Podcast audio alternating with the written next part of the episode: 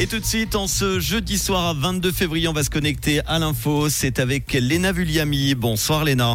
Bonsoir Manu, bonsoir à toutes et à tous. 126 millions de personnes ont transité par les transports publics lausannois l'an dernier. Parmi elles, plus de 35 millions ont pris le M2. Ces chiffres ont été communiqués ce matin par la société de transport, les TL qui se réjouissent d'un nouveau record.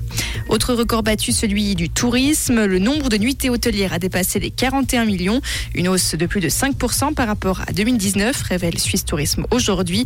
Cette fréquentation exceptionnelle s'explique par le retour des touristes américains et asiatiques, mais aussi par la fidélité de la clientèle suisse.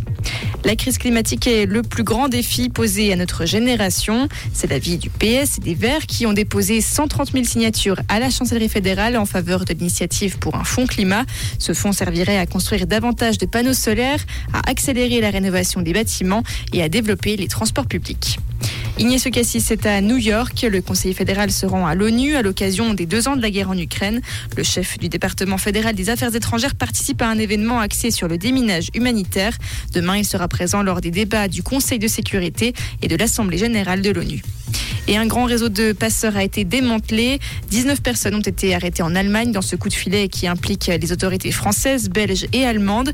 L'investigation qui a duré un an et demi s'est concentrée sur un réseau irako-kurde soupçonné de faire passer clandestinement des migrants irréguliers du Moyen-Orient et d'Afrique de l'Est depuis la France vers le Royaume-Uni. Merci Léna, retour de l'info, ça sera tout à l'heure à 19h dans le réseau.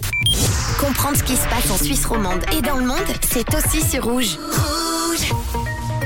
Si vous sortez ce soir, eh bien n'oubliez pas votre parapluie avec euh, des pluies fortes en soirée, parfois orageuses. La limite plus neige va s'abaisser jusqu'à 800 mètres en soirée dans toutes les régions. Le temps deviendra plus sec selon Météo 6 à partir de 23 heures. En ce moment, on a des rafales de vent qui sont possibles également et toute la soirée de 70 à 100 km heure.